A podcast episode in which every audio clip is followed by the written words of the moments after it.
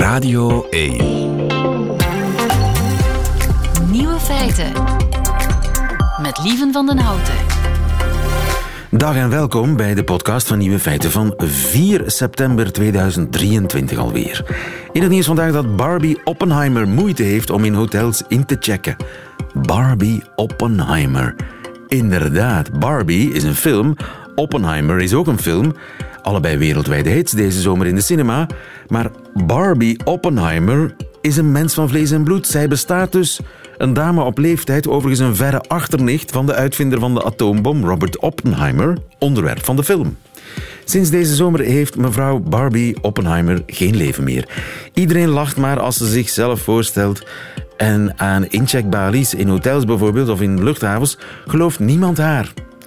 Gelukkig is haar geboortenaam Barbara, die ze nu wellicht meer zal gaan gebruiken.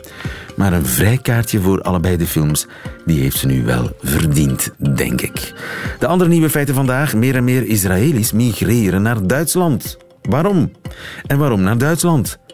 De volledige inboedel van Freddie Mercury gaat onder de hamer. Paul McCartney wil zijn basgitaar terug, die 54 jaar geleden gestolen werd. En Lia van Beckhoven maakt de balans op van de Britse zomer. De nieuwe feiten van Nico Dijkshoorn die hoort u in zijn middagjournaal. Veel plezier. Nieuwe feiten. Intussen bereikt ons het nieuws dat meer en meer Israëli's migreren, het land verlaten. En opvallend, ze doen dat vaak naar Duitsland. Kim Deen, goedemiddag. Hi, goedemiddag. Je bent correspondent Duitsland voor Trouw, eh, het Nederlandse blad. En jij hebt gesproken met een migratieadviseur in Berlijn. Die bestaat kennelijk. Ja, precies. Een Israëlische migratieadviseur. Ja, ja, blijkbaar heb je er ook meerdere. Ehm, ze zijn, spelen nu een grotere rol omdat eh, meer Israëliërs uit eh, Israël vertrekken. En is er echt een, een, een forse toename? Merkt die, die adviseur dat ook? Ja, ja, die adviseur die zei dat zij vroeger ook eh, andere nationaliteiten hielp om naar Duitsland te vertrekken. En sinds november is het echt ontzettend toegenomen. En ehm, helpt ze eigenlijk alleen nog maar Israëliërs die het land verlaten. En die zich willen vestigen in Duitsland. Ja, precies. Ja, want vroeger vertrokken Israëliërs voornamelijk naar Amerika en Canada. Ehm, en eigenlijk steeds meer naar Duitsland. Want ik neem aan dat Duitsland dat dat wel gevoelig ligt voor Israëli's. Ja, precies. Ja, het is sowieso ligt het in Israël gevoelig om te vertrekken. Um, namelijk- wordt echt Wa- waarom ligt Ja. dat sowieso gevoelig? Ja, het ligt gevoelig omdat Israël natuurlijk een politiek project is. En mensen heel erg het gevoel hebben dat ze dat samen doen. Ehm, iedereen gaat het leger in, dat doe je voor drie jaar. En daarna kun je nog steeds opgeroepen worden. Dus als je het land vertrekt, eh, als je uit het land vertrekt, dan wordt het eigenlijk bijna gezien alsof je deserteert uit het land. Je verraadt eigenlijk die politieke Ja. zaak genaamd Israël. Ja. Ja, de mensen die ik, voor, eh, die ik heb gesproken, ook een, eh, een schrijver, die is ook vertrokken. Die is na zijn dienstplicht vertrokken omdat hij het niet eens was met de politiek in Israël. En hij heeft daar echt heel veel moeite mee in zijn omgeving met zijn familie en vrienden. Die echt vinden dat, zij, dat hij ja, het, het, toekeert naar iets wat ze allemaal samen doen. Ja, en je deserteert ook letterlijk uit het leger. Want ja, je moet drie jaar dienst Ja. kloppen en daarna kun je nog opgeroepen worden tot je, ja, je veertigste of zo, of je 45ste. Ja, precies. En dat is ook een van de, van de, ja, de dingen die, waar hij moeite mee heeft. Dat het land zo gemilitariseerd is. En dat hij zegt dat er heel weinig ja, ruimte is in het land om anders politiek te denken. Ehm, en dat is een van de redenen dat hij vertrok. Dus je zou hen kunnen eh, beschouwen als een soort van politieke vluchtelingen. Ze houden de politiek niet meer vol in Israël. Ja. Ja, dat is ook wat hij, wat hij zegt en ook wat de immigratieadviseur zegt, is dat voor lange tijd er, nou, Israëliërs vertrekken al jarenlang. En eerder werd het altijd heel erg geduid als Israëliërs vertrekken omdat ehm, het economisch slecht gaat met het land, of nou ja, in ieder geval onbetaalbaar wordt voor veel mensen, of omdat het eh, ja, toch onveilig is, dat mensen bang zijn om neergestoken te worden om een parkeerplek. Maar recentelijk, ehm, dat zegt ook iets wat de schrijver zegt, dat is natuurlijk uiteindelijk ook politiek. En nu sinds november dat Netanyahu weer aan de macht is, ehm, wordt het echt steeds meer duidelijker dat mensen echt zeggen: ik wil weg omdat ik het niet eens ben met de politiek. Dus en is dat een, een, jonge generatie die vertrekt uit Israël? Niet alleen. Het is een lange tijd geweest dat voornamelijk jongeren vertrekken. En dat is natuurlijk iets wat, uh, ja, um, wat ook niet heel gek is om te kijken waar je anders kan wonen. Maar nu wat emigratieadviseurs zien, is dat ook steeds meer ouderen vertrekken. Dus dat ook 60-plussers zelfs vertrekken. Uh, en die moeten natuurlijk een heel nieuw leven opbouwen. En met name Duitsland, we hadden het er al eventjes over. Duitsland als nieuwe beloofde land voor Israëli's, voor Joodse mensen. Dat klinkt raar, hè? Duitsland is ja, het, land van de holocaust toch nog steeds. Ja. Voor zeker oudere generatie Joden. Ja, dat is ook iets wat die schrijver die ik sprak um, bijvoorbeeld persoonlijk meemaakte. Dat um, hij zei: Ik kan het begrijpen als uh, ik kan het niet begrijpen als mensen uh, moeite mee hebben dat ik vertrek. Maar ik kan het ergens wel begrijpen als mensen er moeite mee hebben dat ik naar Duitsland ga. Ook omdat het natuurlijk een land is waar nu ook extreem rechts groeit. En natuurlijk vanwege de geschiedenis. Um, hij moest ook bijvoorbeeld tegen zijn oma, die in Auschwitz overlevende was, moest hij vertellen dat hij naar Frankrijk was verhuisd in plaats van Duitsland. Omdat zijn familie dacht dat het te, te zwaar was, te moeilijk voor zijn oma om daarmee om te gaan. Dus oma denkt dat hij in Frankrijk zit, in Parijs, maar in werkelijkheid zit hij in Berlijn. Ja, precies. Ja. Um, en dat is iets waar hij zelf ook mee worstelt. Um, en tegelijkertijd zegt hij ook um, dat, hij het, dat hij zelf denkt dat de derde generatie na uh, ja, mensen die de Tweede Wereldoorlog hebben overleefd, dat het misschien ook zo is dat ze ergens een bepaalde interesse hebben natuurlijk naar waar ze vandaan komen. Dat de pijn die in de generatie daarvoor zat misschien iets meer weggaat en dat er meer een vraag komt, waar komen we vandaan? En um, ja, wat is ook die, die Joodse geschiedenis voor de Tweede Wereldoorlog, die natuurlijk zo groot was in Duitsland. Ja, en je kunt zeggen dat Israël eigenlijk ja, ontstaan is na de Tweede Wereldoorlog als een soort veilige haven na de gruwelijkheden van Nazi-Duitsland. Dus, eh, en dat nu een jonge generatie terugkeert naar Duitsland, dat, dat is wel heel merkwaardig. Ja, ja hij voelde, de, de schrijver die ik sprak, die vond juist Berlijn, um, dat, dat opende zijn politieke wereld. Omdat Berlijn natuurlijk ook een hele liberale stad is, um, waar heel open-minded en voor zeker jongeren, dat heeft hem heel erg aangetrokken. Hij zei dat hij na uh, dat hij in Berlijn kwam, dat hij um, ja, veel, veel meer politieke ideeën kreeg, maar dat hij nu ook merkt, nu hij er tien jaar zit, dat ja, ook in Duitsland natuurlijk nog steeds hij zegt zelf, die antisemitische structuren bestaan nog steeds. En dat is iets waar hij op dit moment mee worstelt. Juist, ja. Uh, maar Duitsland uh, oefent kennelijk een, een, ja, aantrekkingskracht. Het is natuurlijk ook het land van, van, van de familiegeschiedenis, waar heel veel ja, roots voor heel veel Joden liggen, toch? Ja. ja, hij zegt dat hij zelf, nu hij in uh, Duitsland woont, ook veel meer bezig is met zijn Joodse wortels. Dus meer naar de synagoog gaat, meer in de teksten duikt.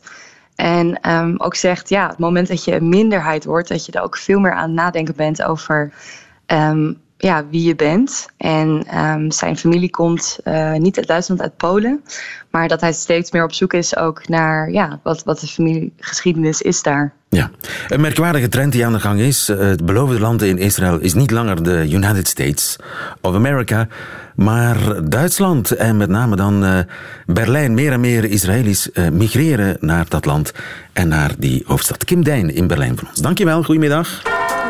Goedemiddag.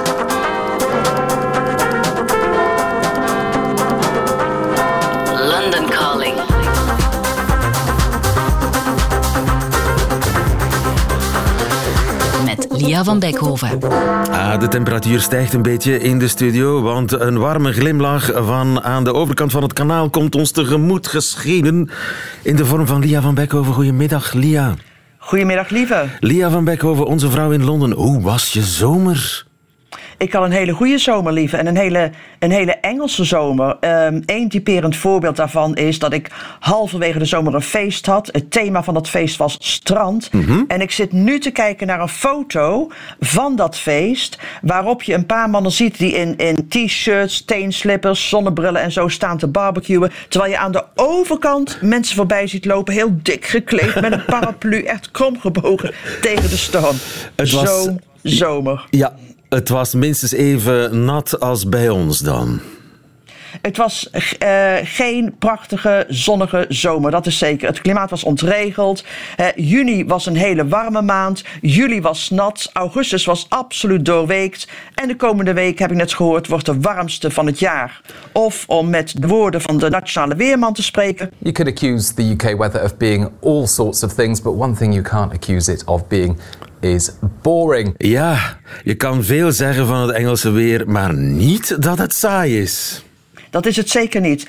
Uh, de Britten hadden trouwens veel te klagen. En niet alleen uh, over het weer deze zomer. Mm -hmm. uh, ik weet dat je verwacht in London Calling dat ik met een zekere knipoog naar het nieuws kijk. Dat valt niet mee op dit moment. Even de headlines op een rij. This is BBC News, the headlines. Labour is calling on English ministers to conduct assessments of public sector buildings that may be at risk due to lightweight concrete. Passengers face another day of transport chaos after the high temperatures have caused railway lines to buckle. England's rivers are filled with a chemical cocktail of sewage, agricultural waste, and plastic, according to a cross party group of MPs, and it's putting both public health and nature at risk. Poeh, amai, wat is dat allemaal? Op publieke gebouwen staan op instorten, chaos bij het openbaar vervoer.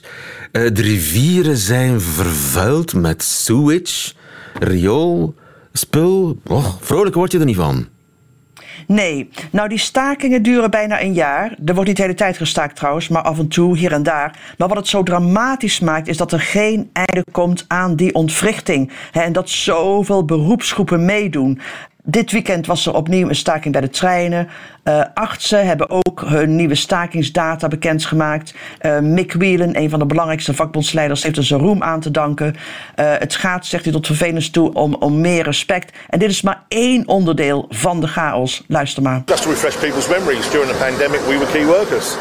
Uh, we moved other key workers about, we moved food medicine around the country, and during that period of time, the people we worked for made 500 million pounds. We thought we felt a pay rise along with the rest of uh, society. Ja, tijdens de coronacrisis waren we essentieel. Maar uh, nu verdienen we eigenlijk veel te weinig. Wij willen ook wel eens uh, boter bij de vis. En dat is ook wat de Britse luchtverkeersleiders denken. Kijk, die willen opslag. En ze waren afgelopen zomer niet te beroerd om duizenden uh, passagiers te treffen met, met een staking. Sommigen konden dat nog een beetje relativeren. Hè. Sommige reizigers, zoals deze man die op een piano in de luchthaven een variant bracht op Sky Full of Stars van Coldplay. Sky Full of Strikes, zingt hij dat? Sky Full of Strikes. Niet ja. heel goed te horen, maar dit is inderdaad een hit in wording. A Sky Full of Strikes. Kijk, die man kon het een beetje relativeren, lieve. Maar anderen zijn natuurlijk furieus. Ook omdat Paul na die staking was er een technisch probleem. En dat ontwrichtte het hele luchtruim opnieuw. Met het gevolg dat er nog steeds duizenden Britten vastzitten over de hele wereld. In China, in Brazilië en het allerergste in Frankrijk. To clue how to get out, the French uh, help us with no help whatsoever. The French help us with no help whatsoever. Och, arme, gestrand op een luchthaven vol onbehulpzame Fransen. Ja, erger kan niet, denk ik. Hoewel, erger kan misschien wel. Want stel Stel dat vanwege de stakingen en andere chaos op de vliegvelden je beslist als Brit in eigen land op vakantie te gaan. Mm -hmm. En stel vanwege de treinstakingen ga je niet met de trein, maar je gaat met de auto naar pakweg een strand in het zuidwesten in Cornwall. En stel dat je dan dus alle hordes van deze zomer ontweken hebt en dan kom je dit tegen op het strand. Raw sewage absolutely stinks. Ja.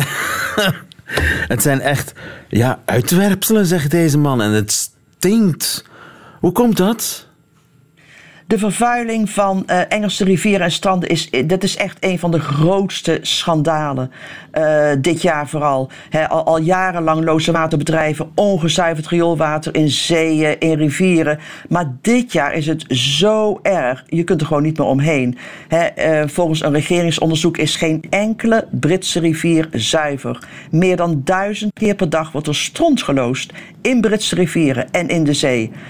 Dus zwemmen in open, open water, dat is echt uh, riskant. En zo riskant dat mensen in het ziekenhuis belanden met infecties. At least 57 athletes competing in a triathlon in England became sick after swimming in water possibly contaminated with sewage. Ja, 57 topatleten ziek geworden tijdens uh, het zwemmen in het water, het open water in Engeland. Ja, ik zou zeggen, gelukkig zitten kinderen op school vandaag en niet in de zee. Ja, je zou zeggen, het normale leven kan weer beginnen hè, voor ouders, voor schoolgaande kinderen. Vergeet het maar. Want na een zomer van vastzitten op vliegvelden, treinen die niet rijden, strandvakanties waar je ziek van wordt, gaan tenminste 100 scholen vandaag niet open omdat de schoolgebouwen op instorten staan. Jeetje. Ik zou zeggen, tijd voor de minister hè, van Onderwijs om daar verantwoording uh, over af te leggen. Dit gebeurde nogal uh, snel en onverwacht. Dus het weekend wilde iedereen, de minister van uh, Onderwijs, daarover spreken. Maar nee, ze weigerde interviews. Ze verspreidden naar de nieuwsredacties wel een hele geruststellende videoboodschap met opgewekte muziek. Dat ze er alles aan deed om de zaak op te lossen. If you don't hear from us, don't worry. That's the message to parents from the Education Secretary Gillian Keegan tonight after 104 schools, nurseries, and colleges were told to close buildings made with aerated concrete, a concrete that's prone to collapse. Ja, geen paniek. Als je niks van ons hoort, dan is er niets aan de hand. Maar oude schoolgebouwen staan dus op instorten kennelijk. Nou, wat die oude schoolgebouwen gebruikt hebben destijds toen ze gebouwd werden tussen uh, eind jaren 50 en de 90 jaren van de vorige eeuw, is een bepaalde vorm van beton. Uh, en dat beton is zijn houdbaarheidsdatum voorbij. Vorige maand stortte een dak in van een school en nu moet er een aantal dicht. Dat beton is in die scholen gebruikt. Het is een beetje een licht uh, poreus aandoende variant. Dus duizenden kinderen die net het isolement van corona voorbij zijn, die krijgen nu weer opnieuw online les. Want in al die snelheid zijn ze er niet in geslaagd hier om alternatieve accommodatie en onderdak voor die kinderen te vinden. Dus de verwachting is dat nog eens tientallen scholen minstens, regeringsgebouwen, gerechtsgebouwen, die allemaal met hetzelfde materiaal van zogeheten brokkelcement zijn opgetrokken, nu moeten sluiten. Sterkte daar in uh, Engeland, Lia van Beckhoven. Wij denken dat wij in chaos wonen, maar uh, de Britten, jeetje. Maar belang, van belang is, lieve, dat wat de Brit ook bezighoudt, toch, is hoe het kan dat een vaatwasmachine Queen kan spelen.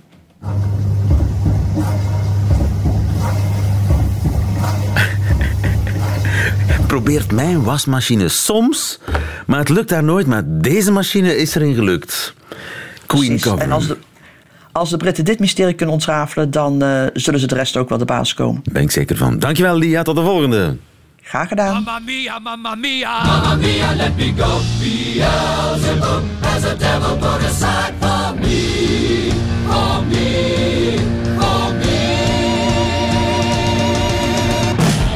En overigens het originele manuscript van Bohemian Rhapsody, het allereerste probeersel van Freddie Mercury, zijn krabbels met uh, doorstrepingen en woorden vervangen en zo, dat is nu te koop. U kunt dat kopen op een veiling eh, bij Sotheby's in Londen overmorgen.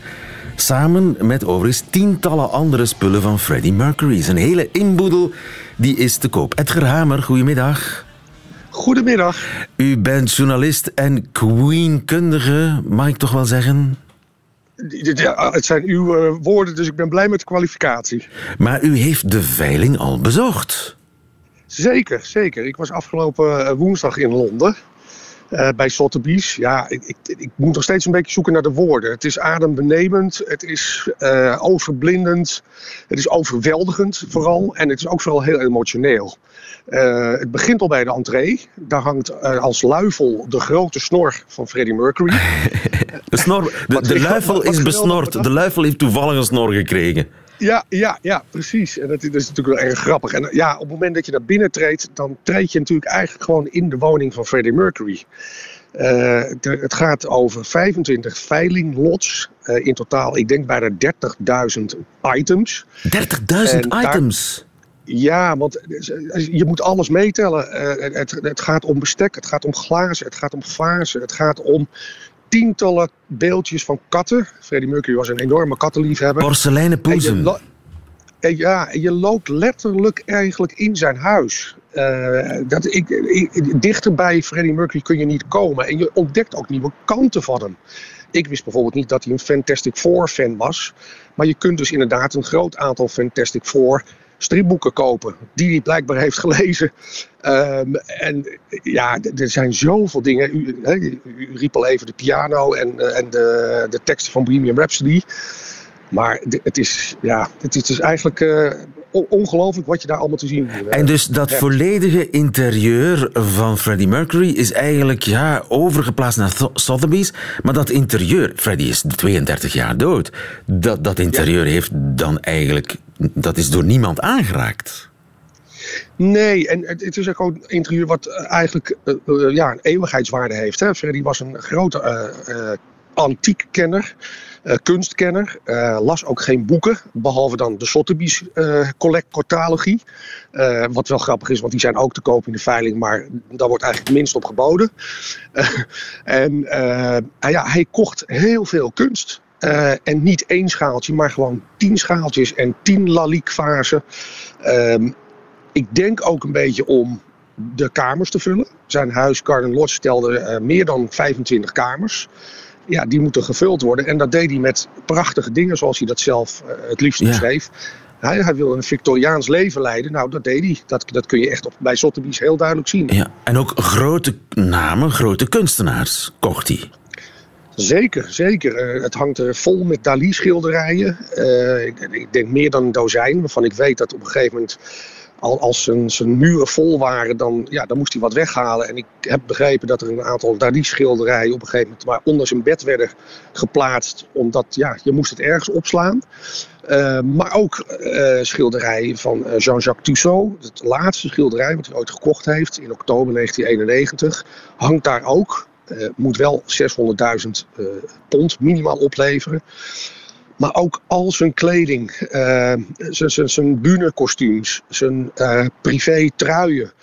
Ehm, ja, het, het, er- is zoveel. Eh, eh, pla- gouden platen. eh, eh, Alles. Er hangt, er hangt bijvoorbeeld Eigenlijk ook, oh ja, er alles. bijvoorbeeld ook een, een- ook een gouden Belgische plaat. hè. Je kunt drie eh, gouden Belgische platen kopen. Ja. Lot nummer 2048. En nou ja, daar zit nu een bieding op van 3000 pond. Ehm, dus ja, er is voor elk wel wat wils. Eh, hij hield van shoppen, duidelijk. Hij hield extreem van shoppen. Ik, eh, er zijn echt wel verhalen rond, eh, gaande ronde dat hij bijvoorbeeld in Japan, wat, waar hij een grote eh, voorliefde voor had, en dat zie je ook terug op de tentoonstelling, heel veel Japanse kunst. Eh, dat hij in, in Japan zomaar eh, voor, voor eh, een paar honderdduizend euro aan kunstwerken inkocht. Ja. Hij, hij stuurde dan over zijn personal assistant, Peter Freestone. Ging zelf nooit, want dan krijg je natuurlijk dat mensen tegen hem op gaan bieden of contact met hem willen. En Peter Freestone, dat zei zijn PA voor, voor de laatste tien jaar, die krijgt dan een ongelimiteerd budget mee. En dan, dan mocht hij kopen. En dat ging niet altijd goed hoor, moet ik zeggen. Hij heeft wel eens een, schilderij van Francisco Goya willen kopen en, eh, toen hij in Madrid was. En ehm, dat kostte een miljoen, maar goed, hij kan het leiden. En eh, ja, er is één regel die de Spaanse regering heeft. En dat is dat de Spaanse kunst niet de grens over zou mogen. En toen had Freddy besloten, nou ja, als de kunst dan niet naar mij toe kan komen, dan ga ik wel naar de kunst toe. Dus heeft hij een makelaar opdracht gegeven om eh, maar een huis te zoeken in Spanje, zodat hij daar kon ophangen en zien. Maar ja, dat werd uiteindelijk werd het dan toch wel te gortig. Dus, Er zijn ook grenzen voor Zijn Mercury. voorliefde ging, zijn voorliefde ging ver, zou ik maar zeggen. Ja. ja, maar er waren toch ook grenzen, zelfs voor Freddie Mercury. Eh, dat, die hele schatkamer, van wie is die op dit moment eigenlijk? Eh, die is van Mary Austin. Dat is zijn, eh, ja, zijn vriendin voor het leven. Hè. Hij heeft daar een relatie mee gehad, eh, midden jaren zeventig. Heeft ook met haar gewoond in een flat in, in Londen aan Holland Road. Ehm, Zijn favoriete hij- ex, zeg maar. Ja, zijn favoriete ex. En toen hij uiteindelijk ja, erachter kwam dat hij homoseksueel was. Eh, en Mary zei dan, je bent in ieder geval minstens biseksueel. Eh, want toen was het nog ja, niet helemaal duidelijk of hij nou homoseksueel of biseksueel was. Ehm, toen heeft hij eigenlijk altijd voor haar eh, ja, gezorgd. En hij is ook de, de peetoom van haar kinderen. De peetvader moet ik zeggen, van haar kinderen. En zij heeft alles georven. Zij woont daar al 32 jaar. En zij heeft niks verkocht intussen. Zij heeft het eigenlijk allemaal gewoon laten staan zoals het stond. Ja, ja, ze heeft alles laten staan en nu biedt ze alles te koop aan. Eh, eh, houdt ze zelf ook nog wat? Ja, dat doet ze. Eh, ze houdt bijvoorbeeld één antiek stoeltje. Wat ze ooit samen met Freddie Mercury heeft gekocht. midden jaren zeventig op een, op een veiling. Dat houdt ze. Ehm, maar de piano waar we het over hadden, hè, zo'n Grandbaby Yamaha. Die stond ook in die flat. En die heeft hij ooit samen met haar gekocht voor 1000 pond. Eh, was een, een eh, piano die eigenlijk veel te groot was voor de flat. Wat Eh, moet die nu kon er kosten? Net, kon er net in. Nou, schrik niet. Ergens tussen de 2 en de 3 miljoen Britse ponden moet die opleveren. De piano van Freddie Mercury heb je dan wel. Daar heb Kun je maar beter spelen, denk ik. Want Nou ja, ik, ik, ik, ik, ik was er natuurlijk woensdag en ik dacht, weet je, misschien kan ik eventjes die magische toetsen aanraken, maar dat werd me niet in dank afgenomen. Dus er kwam gelijk een soort post die zei, nee, dat mag niet, dat mag niet. Maar nou ja, ik heb mijn hand eventjes boven de toetsen eh, laten zweven, zodat ik toch eh, nog een beetje het idee had.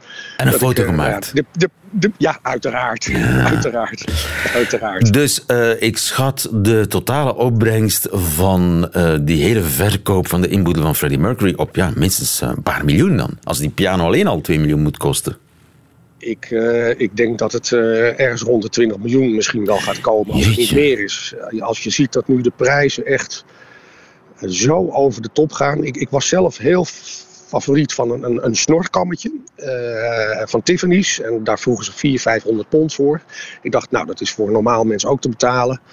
Eh, maar dat staat inmiddels op 30.000 pond eh, qua bod. Dus ik, ik heb mijn snor snel weer afgeschoren. Ja, en eh, heb je, is er iets waar je nog op hoopt, Edgar? Ja, ik, ik ben nog wel aan het kijken naar een, eh, een butler. Hij had, had een butler staan. eh, en nou, dat valt het nog mee. En ik hoop misschien Een een butler? hele gouden plaat. Een ja, een- dat is toch een mens? Dat is dan, die kun je toch niet kopen? Een butler? nee, nee, nee, maar dit is zo'n houten, zo'n houten butler met zo'n streetje waar je dan... Oké, een ja, ja, ja zo'n een sierbutler, Ja. zeg maar. Ja, precies, precies. Ehm, en misschien mijn gouden plaat, maar ook die, ja, het, Ja. het is allemaal erg, erg expensive, moet ik zeggen. Zeg, En die opbrengst, gaat die, gaat die dan integraal naar die mevrouw, eh, mevrouw Mercury, zeg maar? Dat, ja, dat is een goede omschrijving. Het is een beetje onduidelijk. Ehm, eh, ik denk dat het grootste deel naar haar toe gaat. Ze heeft ook gezegd dat er geld gaat naar de Freddie Mercury Trust en naar het Elton John AIDS Fonds. Maar er is nooit gezegd om hoeveel geld dat gaat eh, en hoeveel percentages. Dus eh, dat is afwachten. Ehm, ik snap wel dat ze het verkoopt, eh, heel eerlijk gezegd. Want ja, zij houdt dit al 32 jaar eh, in leven. En ik kan me voorstellen, ze is 72, dat je niet je kinderen met dit eh, zou willen eh opscheppen, zou ik maar zeggen. Het is immens groot, immens is het. Ze heeft er 32 jaar heel goed voor gezorgd. En nu gaat ze het verkopen, inclusief ook manuscripten. Er zijn er onlangs nog een paar nieuwe ontdekt in, in, de in het pianostoeltje, heb ik me laten vertellen. Ja, nou ja, er zijn zoveel manuscripten. Het is echt ongelooflijk dat hij dat allemaal bewaard heeft. Ehm, ik, ik, sprak, eh, ik, ik, ik rij nu vanuit Montreux terug. Ik heb net met 50 Nederlandse en Belgische Queen-fans... hebben wij de verjaardag van Freddie Mercury gevierd in Montreux, waar hij graag kwam. Eh, samen met nog overigens 2300 andere fans uit de hele wereld. En daar sprak ik de archivaris van Queen, Greg Brooks... En die zei ook, hij zegt, ja, niemand had ooit verwacht dat Freddie zoveel heeft bewaard. Allemaal originele songteksten, boekjes met aantekeningen. Het is ja, ongekend wat hij heeft verzameld. Hij was in feite was het eigenlijk misschien een soort van hoorder. Hij eh, bewaarde alles, gooide niks weg. En of het nu songteksten waren of gimpjes van 50 jaar oud, ook al waren ze fiets. Hij heeft alles opgeslagen en bewaard. Het is, het is een uniek inkijkje in het leven van een groot artiest. Ja, mensen kunnen altijd proberen om iets mee te grissen, maar je hebt diepe zakken nodig, begrijp ik. Edgar Hamer, mag ik je toch heel veel succes wensen. Dankjewel en nog een fijne dag. Dankjewel. Nieuwe feiten. De piano van Freddie Mercury is te koop. De basgitaar van Paul McCartney niet. Nog niet, moet ik eigenlijk zeggen. Want dat kan binnenkort veranderen. Evert Venema, goedemiddag. Goedemiddag, lieven. Ik heb me laten vertellen dat eh, Paul McCartney zijn basgitaar terug wil. Die is al even zoek, lieven, sinds 1969. Sinds 1969 al kwijt? Ja, ik laatste teken van leven dat we van de basgitaar hebben, dat kan je zien op die beroemde documentaire Get Back van Peter Jackson. Daar is hij op te zien.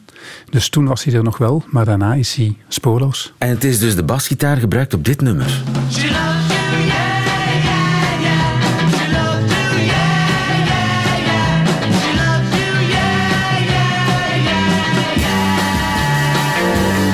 Een basgitaar is een basgitaar, denk ik. Of Ah. ik denk verkeerd natuurlijk. Je denkt verkeerd. Als je hem ziet, dan zie je wel dat het een speciale basgitaar is. Het is een vioolbas, een Hufner bas. Heeft zo'n beetje ja, de vorm van een viool. Oké. Paul McCartney kocht hem eh, voor de Beatles beroemd waren, in 1961, in Hamburg. Terwijl ze daar speelden. Hij heeft er al die concerten voor de Beatles doorbraken meegespeeld. In Hamburg, in de Cavern Club. De eerste platen zijn er mee eh, opgenomen. Dus het is iets dat voor hem wel van waarde is. Het is een, een historisch artefact. Het is een belangrijk, het is een topstuk om het, Het is met... eh, eigenlijk de Beatles-bas. Is nog nooit op een veiling opgedoken, maar is tegelijkertijd spoorloos. Dus je zou denken hij is gestolen, iemand gaat hem verkopen. Maar dan zou die al lang in die afgelopen zoveel 50 jaar ergens aangeboden geweest zijn. En dat is niet het geval. Niet het geval, hij is spoorloos. Hebben we enig idee wat er gebeurd kan zijn? We weten alleen eh, dat hij dus bij die Get Back sessies nog gebruikt is. Dat hij weggezet is in zijn koffer, ergens in een kast. En daar stond hij niet meer. Nou, heeft Paul alles goed gekeken overal? Ik denk dat hij thuis al heel goed gezocht heeft. Dat hij hem niet gevonden heeft. Dus het vermoeden is dat iemand hem meegenomen heeft. Maar denkt men dan, hoopt men dan, dat het iemand is die niet weet wat hij meegenomen heeft. En die dat gewoon nog ergens op zolder heeft staan. En het daarom niet verkocht heeft. Dat is de hoop. We hopen het. Er is een nieuwe actie gelanceerd, lieven. De Lost Base actie, lostbase.com. eh, om een oproep ook op de site van Hufner zelf. Dat heeft Paul McCartney gevraagd of Hufner dat zelf wil doen. Met een beschrijving van de bas. Ik kan misschien een paar details geven voor luisteraars die misschien een, een signalement. Een signalement zoals vroeger. Hè? Opsporingsbericht. Het allerbelangrijkste is, eh, die bas die heeft een arm. Op die arm staat een kop. En eigenlijk eh, heeft Paul McCartney vanaf 1964 heeft hij op andere Hofners en op Rickenbackers gespeeld en zo is. Maar die originele had als heel speciaal kenmerk dat de naam Hufner staat daar verticaal. Daarna staat hij altijd horizontaal. Dus als je een Hufnerbas hebt met een verticale Hufner erop, dan is er een kans dat hij dat is. Ja. Want als zodra het al eh, horizontaal staat, dan, dan, dan, is het valt hij al af. Hij is ook een beetje herschilderd. Hij hing ook met tape aan elkaar, omdat Paul McCartney er zoveel op gespeeld heeft. Honderden eh, concerten. Het was ook Hij was echt de, de bassist ook van de Beatles. Hij was het eerst niet, hè. Eh, hij wilde dat eigenlijk ook eerst niet zijn. Eerst was dat Stuart Sutcliffe. Dat was een vriend van John Lennon, die eh, heel goed kon schilderen en die een schilderprijs gewonnen had. En dat was net genoeg om een basgitaar mee te kopen. Dus dan hadden de Beatles hem overtuigd. We hebben nog geen bassist, koop jij die basgitaar, dan mag jij het doen. Maar die kon er eigenlijk niet op spelen en wilde er ook niet op spelen. En toen hij wegging, moest iemand bas spelen. En dat is Paul McCartney geworden. Tegen zijn zin. Tegen zijn zin. En toch is hij van die bas gaan houden. Want hij wil hem nu terug. De BBC zet eh, eh, haar, want de BBC is een vrouw, haar schouders onder eh, de zaak en organiseert een, een ja, wereldwijde zoek, zoektocht. Wat is hij van plan? Stel nu dat die gitaar alsnog boven water komt. Hij gaat hem zeker niet verkopen, heeft hij gezegd. Maar hij vreest nog altijd dat hij ergens op een veiling opduikt. Er is bijvoorbeeld een gitaar van John Lennon die eh, ooit opgedoken is, die gestolen geweest is. En die heeft, eh denk 2,4 miljoen dollar opgeleverd of zo. Dus dat wil hij niet. Hij wil het gewoon terug hebben. Hij wordt oud. Je merkt dat de laatste jaren ook dat hij alles aan het inventariseren is. Eigenlijk eh, een beetje zijn, zijn verleden terug aan het verzamelen. En die gitaar is heel belangrijk voor hem. Hij wil hem gewoon terug hebben. Ja, maar er zal wel een soort finder's fee eh, aan verbonden zijn. Ik vermoed dat hopen. Paul er wel iets voor open he- over heeft. Eh, Op Hufner, op de site staat ook dat als je hem gewoon anoniem wil teruggeven, dat kan ook. De, de aut- autoriteiten worden niet Dus een ergens. Ja, gewoon zo van een bel Hufner en, en leg hem ergens. Ehm, en je, je krijgt je, totaal anonimiteit gegarandeerd. Oké, laten we hopen, hè. fingers crossed. TheLostBase.com is de website eh, waarop u alle mogelijke informatie kunt, eh, tips, handige tips, van ik heb nog een enzovoort. Dat kan allemaal op TheLostBase.com. Dankjewel, Evert Venema, en veel succes, want jij gaat ook zoeken natuurlijk. Hè? Ik ga ook zoeken. En deze mondharmonica is trouwens door de Beatles zelf gestolen. In een winkel in Arnhem, op weg van Hamburg naar Liverpool. Keur het niet goed? Nee, nee, maar het is wel zo. Dankjewel, Evert. Veel succes. Radio 1. Nieuwe feiten. En dat waren ze, de nieuwe feiten van vandaag, maandag 4 september 2023. Alleen nog die van Nico Dijkshoorn, die krijgt u nu in zijn middagjournaal. Nieuwe feiten.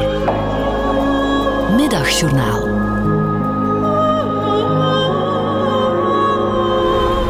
Beste luisteraars. De laatste tijd vraag ik enkele keren per dag aan Tanja of ze vlak voor mij wil gaan staan en daarna moet zij mij vertellen hoe ik ruik. En ik neem geen genoegen met lekker.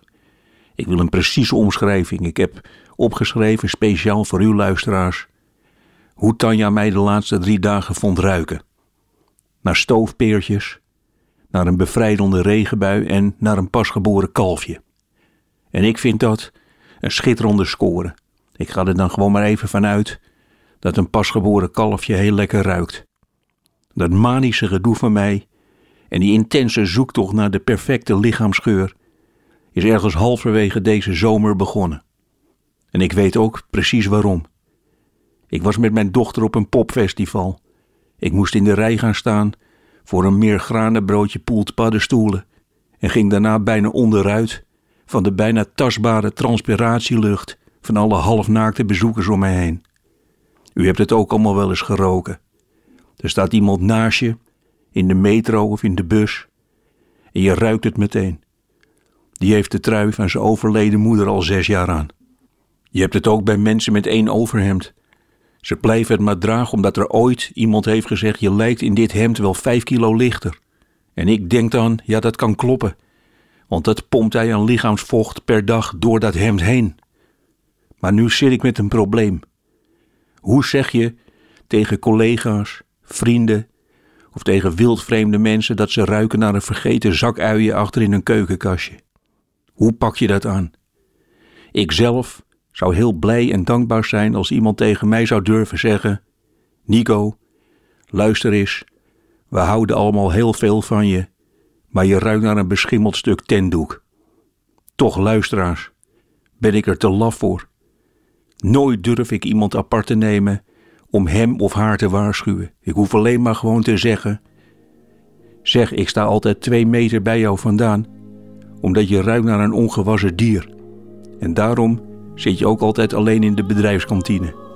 Het leven van zo iemand zou ter plekke veranderen. Hij of zij zal zich gaan wassen, nieuwe shirts kopen, ontmoet iemand die zegt je ruikt naar kaneel en zoete drop.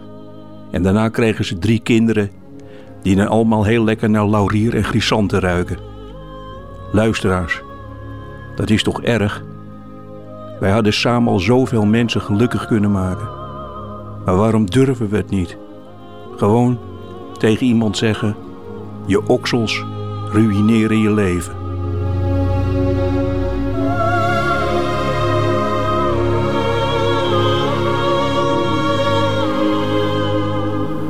En dat allemaal terwijl Nico Dijkshoorn naar lelietjes van Dalen ruikt. Nico in het middagjournaal. Waarvoor dank. Einde van deze podcast. Hoort u liever de volledige nieuwe feiten? Dat wil zeggen met alle toeters en bellen. En de muziek erbij, dat kan natuurlijk live elke werkdag tussen 12 en 1 op Radio 1 of on demand via de Radio 1 website of app. Tot een volgende keer.